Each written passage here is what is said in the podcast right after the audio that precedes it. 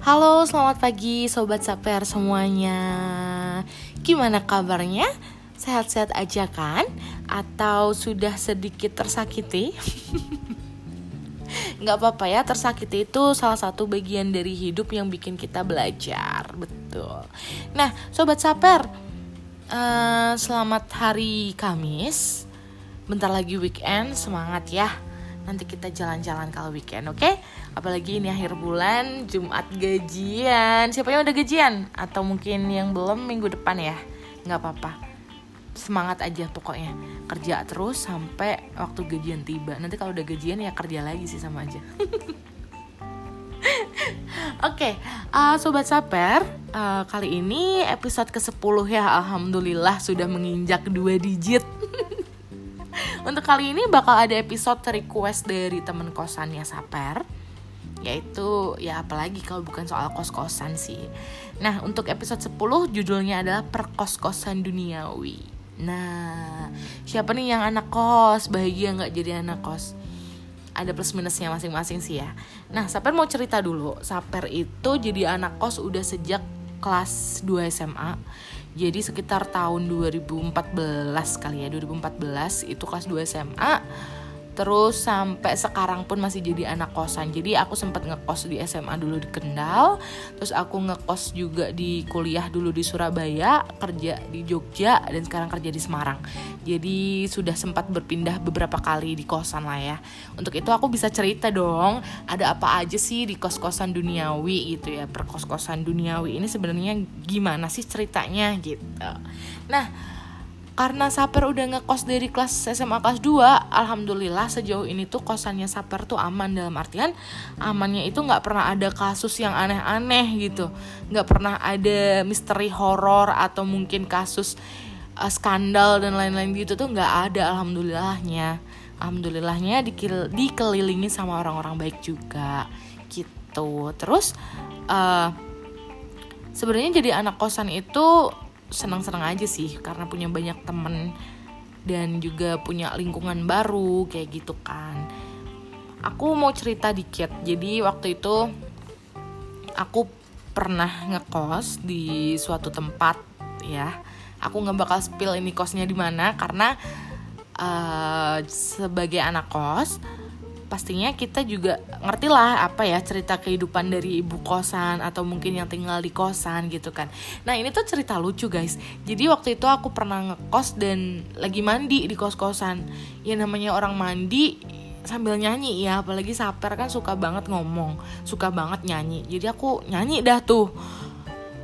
Nyanyi pas mandi gebyur gebyur mandi gitu kan. Terus abis gitu tiba-tiba ada yang ketok-ketok yang gedor-gedor pintu kamar mandi. Terus pas dibuka tahu siapa ternyata ibu kos. Ibu kos tuh kayak dia bilang jangan berisik dong gitu. Lah gimana ya namanya juga masih mandi gitu kan. Terus emang apa salahnya mandi ambil nyanyi gitu. Pokoknya tuh sebel banget sama ibu kos itu sampai aku cerita ke teman-teman aku kalau misal aku mandi digedor-gedor sama ibu kos disuruh berisik dan disuruh udahan Terus akhirnya aku dan teman-temanku memanggil ibu kos tersebut dengan sebutan mak lampir. Jahat ya, bukan mak ding nenek karena ibu kosnya udah nenek-nenek gitu. Nenek lampir jahat banget gak sih? Ya Allah maaf ya Allah, hilaf ya. Sekarang semoga emang hmm, neneknya sehat-sehat aja. Terus selain itu aku juga pernah aku pernah dibuang sendalnya sama ibu kos. Buat yang tahu-tahu aja, aku pernah. Jadi aku bangun tidur, buka pintu buka pintu kamar kan. Terus sendal aku udah nggak ada. Ternyata sendal aku dibuang sama ibu kos ke tong sampah. Aku nggak ngerti kayak kenapa gitu kan. Tapi emang ibu kosnya rese sih. Mungkin karena memang aku juga rese di situ kali ya. Aku waktu itu juga rese sih kayak ke kamar mandi aku pakai sendal. Ya kan ya nggak salah juga. Toh kamar mandinya tuh banyak itunya loh guys. Apa sih kelabang. Kelabang atau cacing gitu. Nah aku kan kalau misalnya keinjek kan ya takut juga ya. Makanya aku pakai sendal ke kamar mandi. Mungkin ibu kosnya nggak suka. Terus sendal aku dibuang dong. Itu sih aku masih inget banget sampai sekarang. Dan alhamdulillah ibunya masih sehat-sehat aja sih sampai sekarang kayaknya. Kayaknya ya. Terus terus aku juga ini serem sih. Waktu itu aku pernah uh, jadi kos-kosan aku tuh sebelahan sama rumahan ibu kos. Jadi bener-bener sebelahan temboknya itu nyatu gitu kan. Nah waktu itu tuh sering banget uh, di keluarga itu kayak kekerasan gitu. Mukulin anaknya nyabetin anaknya plak plak gitu. Demi allah aku nggak bohong. Dan kalian kudu ngerti anaknya tuh lucu-lucu banget cantik ganteng imut. Tapi ternyata digebukin sama orang tuanya sedih banget gak sih kayak ya gimana nggak bisa ikut campur juga kan takut juga. Nanti kalau ikut campur ikutan disabet. Gimana? Ya kan takut kan? Ya udah jadi aku sama anak-anak kos cuma kayak ya ih semalam denger nggak? Gitu sumpah se menyedihkan itu. Tapi ya kalau sama orang luar baik. Baiknya masya allah sumpah. Tapi ternyata sama anaknya begitu dong. Ya makanya ya jangan mudah percaya sama orang hanya dari covernya aja semoga adiknya sekarang jadi anak yang pinter anak yang soleh dan anak yang soleha amin. Terus selain punya ibu kos yang unik-unik selain punya lingkungan kos yang unik-unik aku juga punya temen-temen kos yang bakal aku bahas di sini. Jadi aku nggak bakal sebut namanya tapi aku bakal kasih clue aja. Dan ini menurut aku teman-teman kosku itu bener-bener kayak hampir di semua kosan tuh ada orang begini, ada orang jenis begini. Jadi aku mau spill ke kalian, ada nih orang kayak gini di kos-kosan kalian. Nah kalau ada tag orangnya, tunjuk orangnya, nih dengerin podcastnya Saper bercerita, lu harus denger, lu harus ngerti, ini lu banget gitu. Kalian harus kayak gitu ya. Oke, okay, jadi teman-teman kos Saper dari udah bertahun-tahun aku ngekos, jadi banyak jenisnya dan aku nggak mungkin mention satu-satu juga uh, yang pertama itu ada yang namanya si paling rajin. Ya kan? Pasti di kos kalian ada kan si paling rajin? Kayak setiap hari itu nyuci aja. Entah nyuci sepatu entah nyuci baju entah nyuci piring ada aja yang dicuci. Terus abis gitu suka nyapu lah. Apa kayak nyetrika kayak pokoknya tuh dia rajin banget. Bahkan sampai teras teras kos kosan tuh disapu sama dia gitu. Ada nggak tapi kalau nyuciin baju temennya sih sejauh ini belum ada sih. Tolong dong teman kos aku ada nggak yang mau nyuciin baju aku? Pokoknya tuh dia rajin banget.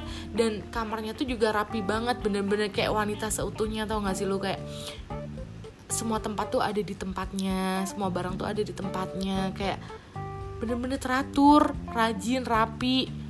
Udah salut sih sama orang kayak gitu. Pasti ada kan? Nah biasanya nih kalau orang-orang kayak gini tuh hidupnya tuh juga tertata gitu alias agak-agak nggak asik. Ya ya balik lagi kita nggak bisa menilai orang hanya dari covernya doang oke? Okay? terus selain ada si paling rajin juga pastinya ada si paling jorok ya. Cuma aku nggak bakal bahas karena jorok itu relatif sih menurut aku. Ngeles aja luper gitu kan. Nah yang kedua bakal ada si paling berisik. Nah ini jujur li mungkin aku adalah salah satu dari si paling berisik. Karena apa? Karena tiap hari tuh aku nyanyi gitu. Tiap hari aku nyanyi tiap hari aku teriak-teriak.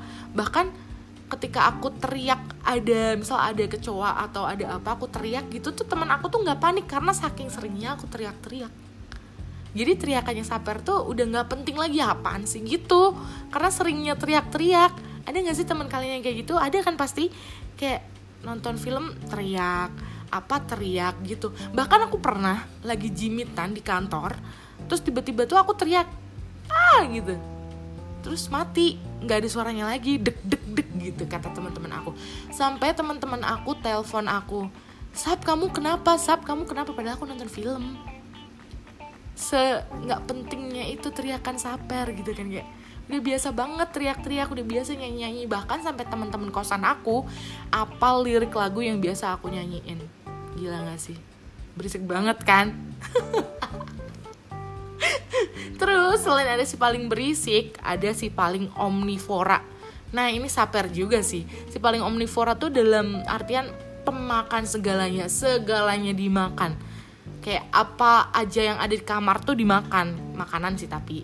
Maksudnya makanan dari kapan juga tetap dimakan gitu. Makanan punya temennya juga dimakan karena dia omnivora pemakan segala gitu. Bahkan uh, dari campuran makanan apa pun kayak makan nasi dicampur mie makan nasi dicampur chips gitu ya. Atau makan nasi dicampur apa kek gitu. Dia doyan saking omnivoranya makan nasi sama cilok aja dia doyan gitu. Cuma aku nggak segitunya sih. Tapi pasti adalah orang yang omnivora seomnivora itu gitu. Karena yang penting kenyang gitu. Terus selain ada si paling omnivora ini adalah tipe anak kos yang half of me alias si paling merepotkan. Ada gak sih temen kosan yang apa-apa tuh nitip alias ngerepotin banget lu gitu. Dari misalnya dia nitip makan pas kita di luar padahal kita nggak lewat situ tapi dia nitip itu gitu kan. Kalau kita bilang dia kayak udahlah sekalian gitu. Ya udah gimana ya? Nggak enak ya sama teman sendiri. Akhirnya ya dibeliin juga nitip makan atau mungkin nitip jemuran. Nah nitip jemuran nih. Kayak dia lagi pergi dan kita di kosan kita disuruh jagain jemuran dia. Nanti kalau hujan tolong ya diangkatin. Nah kita kalau mau tidur di kosan gimana? Kalau kita mau ngapain di kosan gitu gimana? Kita harus mantau jemuran dia kehujanan apa enggak. Kan ya tolonglah gitu ya. Terus abis gitu ada juga nih yang titip absen. Nah sering banget nih pas aku kuliah. Banyak banget teman-teman kosan nggak cuma teman kosan aku teman kosan temenku ataupun yang lainnya tuh titip absen. Gara-gara mager bangun atau gara-gara semalam belum pulang. Eh belum pulang semalam baru pulang pagi gitu misal. Gitu namanya bukan semalam ya pulang pagi gitu intinya. Gara-gara pulang pagi dia nggak dia skip kelas jadi dia titip absen ke teman kosnya gitu. Kayak ya nggak apa-apa sih titip absen cuma konsekuensi tanggung bersama lah ya kita nggak mau ikut-ikutan gitu terus uh, selain itu juga ah ada lagi nih si paling merepotkan itu si paling yang paling lupa bawa kunci. Aku pernah di posisi lupa bawa kunci sampai aku nginep di kamar temen aku karena aku lupa bawa kunci dan kuncinya di bapak kos gitu loh kunci cadangannya. Nah itu ngerepotin banget sih. Jadi buat anak kosan tolong kuncinya itu jangan sampai lupa. Kalau misalnya kalian pelupa ya kuncinya tinggal aja di dalam sepatu atau dikasih di atas pintu udah itu paling aman. Lagian barang berharga di kosan apaan sih? Paling juga cuma ada bantal sama selimut ya kan? Nggak ada yang berharga kan? Harga diri aja. Uh, punya sih punya Nah, terus menyambung yang tadi, gara-gara si paling merepotkan itu bakal ada temen yang paling jarang banget di kosan, alias si paling nggak pernah pulang. Dia punya kosan tapi nggak nggak pernah dihuni, alias dia nginep di kosan temennya, nginep di kosan, hmm, atau mungkin dia nginep di kampus. Jadi kayak lu ngekos buat apaan anjir? Cuma buat nitip barang doang gitu. Karena memang nggak pernah balik ke kosan sayang banget kosannya ya. Nah sama nih aku juga sekarang jarang banget ke kosan karena WFA jadi kosan aku cuma buat naruh baju doang karena akunya di rumah karena WFA gitu. Jadi sih paling jarang banget di kosan. Apalagi buat anak kuliahan yang sering organisasi gitu. Beh udah deh jangan ngarep dia ada di kosan. Dia pasti ada di kosan temannya atau dia ada di sekre atau dia ada di kampus atau dia ada di kafe atau dia ada di event mana pun. Ya kan? Pasti kalian punya teman kayak gitu kan terus ini guys uh, nomor 6 ya berarti ya? Nomor 6 si paling indigo. Kalian punya nggak teman kosan indigo? Serem nggak? Serem banget kan? Aku tuh pernah aku tuh pernah punya teman kosan indigo. Dan waktu itu kayak abis ada acara gitu di sekolahku terus ya acaranya berbau-bau mistis gitulah guys ada sedikit banyak uh, bumbu-bumbu mistisnya. Dan uh, teman indigo aku ini dia minta tidur sama aku karena dia takut. Lah bayangin aja dia yang indigo takut apalagi aku. Ya kan? Ya udahlah tapi ya aman sih waktu tidurnya aman sih. Cuma aku pernah ya kayak tiba-tiba tuh aku malam-malam mau ke kamar mandi. Malam-malam mau ke kamar mandi tuh aku diikutin guys. Beneran diikutin ya siapa yang nggak takut ya? Dia terus abis aku di depan eh abis aku masuk kamar mandi tiba-tiba mati lampu. Mati lampu bener-bener mati lampu. Mati listrik dia maksudnya. Dan aku masih di kamar mandi balik lagi karena aku suka teriak-teriak. Aku teriak lah. Ah mbak siapa? Gitu aku manggil ya ternyata mbaknya itu udah di depan pintu kamar mandi aku kayak apa aku di depan sini? Gitu. Serem banget gak sih mbaknya di mana ya sekarang ya? Aku udah lost konteks ya sama mbaknya. Sehat-sehat ya mbak. Terus atau mungkin kalian punya pengalaman indigo yang lain atau yang mana? Karena aku punya teman indigo ini ternyata setelah aku keluar dari kosan situ si mbak indigo ini dia cerita kalau misalnya di kamar aku tuh ada ini kalau misalnya di tempat jemuran tuh ada ini gitu. Tapi aku nggak pernah cerita sab karena aku takut kalau kamu takut. Ya jelas takut. Hmm. Ya gitulah pokoknya ada teman kalian indigo nggak? Coba ditanyain di kosan aku ada apanya sih? Nggak bisa tidur loh. Terus uh, ini yang terakhir sih guys. Ini yang terakhir. Si paling berat hidupnya. Kalian pernah nggak sih deep talk sama teman kosan kalian? Bener-bener deep talk kalian gabut di kosan terus teman kalian nyamperin ke kamar kalian terus cerita-cerita sampai tengah malam. Dan itu cerita-cerita masalah kehidupan kayak ternyata di balik semua ini ternyata kehidupan dia seperti ini gitu. Dan kita speechless karena ada banget teman kosan aku yang ternyata hidupnya wah gila lu gitu. Kayak bener-bener nggak bisa berkata-kata lagi. Aku ternyata di balik seorang ini ada cerita yang seperti ini. Iya kan? Pasti kalian punya teman kayak gitu kan kalau misalnya kalian belum punya teman kayak gitu cari deh. Pasti ada seseorang di kosan kalian yang hidupnya tuh berat banget. Jadi kita bisa banyak belajar dari dia. Kita bisa banyak mengambil poin-poin kehidupan dia. Kayak ke depannya bakal gimana ke depannya harus gimana ketemu orang yang seperti apa itu ngadepinnya gimana. Kayak gitu sih. Cari aja. Biasanya nih kayaknya lebih berumur ya daripada kita. Daripada kita daripada aku.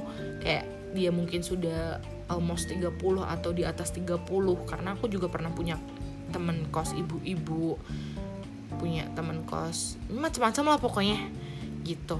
Jadi buat kalian yang belum menemukan si paling berat hidupnya ini segera carikanlah. Banyak belajar dari dia. Atau mungkin kalian yang paling berat hidupnya. Nggak boleh gitu ya. Kita tuh nggak boleh merasa si paling berat hidupnya nggak boleh kalau kita ngerasa tuh nggak boleh. Kalau misal kita ngerasain orang lain boleh. Biar kita bersyukur biar kita belajar dan biar kita nggak sombong gitu.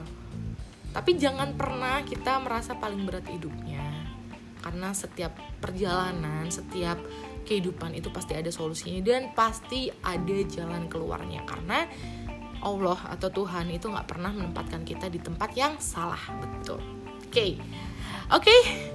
perkos-kosan duniawi jadi bahas ke mana-mana banyak sekali teman-teman kosan kita yang sangat-sangat unik yang sangat-sangat baik yang sangat-sangat luar biasa ada si paling rajin, si paling berisik, si paling omnivora, si paling merepotkan, si paling nggak pernah di kosan, si paling indigo dan si paling berat hidupnya. Kalian tipe yang mana? Si paling apa? Atau mungkin dari ketujuh itu kalian punya semuanya? Pasti ada lah. Oke? Okay? Buat yang di kosan, buat yang selalu di kosan atau mungkin kosannya jarang ditempatin, uh, jaga kesehatan, jaga kebersihan, jaga pokoknya jaga keharmonisan lingkungan perkos-kosan.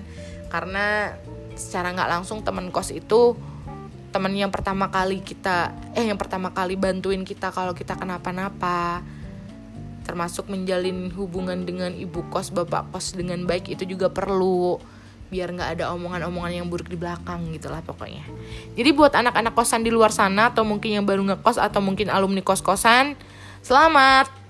Kita satu circle. Enggak dia maksudnya pasti di dalam perkokosan itu banyak pelajaran yang sangat berarti untuk kita ambil dan kita pelajarin. So buat jadi anak kosan jangan bersedih kos kosan itu tidak semenyedihkan itu. Kos kosan itu asik kok. Selama kita punya teman-teman yang asik, selama kita baik sama orang, orang juga baik sama kita. Oke, okay? terima kasih semuanya sudah dengerin dan untuk teman-teman kosan aku semuanya salam kangen. Sampai jumpa di lain waktu. Kita bakal ber kumpul lagi di sebuah waktu di sebuah tempat yang tidak kita duga-duga. Oke, okay? terima kasih semuanya yang udah mendengarkan dan buat sobat saper tetap semangat mau ngekos ataupun nggak ngekos semuanya sama aja kita bisa belajar dari mana saja. Terima kasih sudah mendengarkan. See you on the next episode mungkin minggu depan atau depannya lagi atau depannya lagi nggak ding canda dadah sampai jumpa dan sehat selalu ya Wassalamualaikum warahmatullahi wabarakatuh.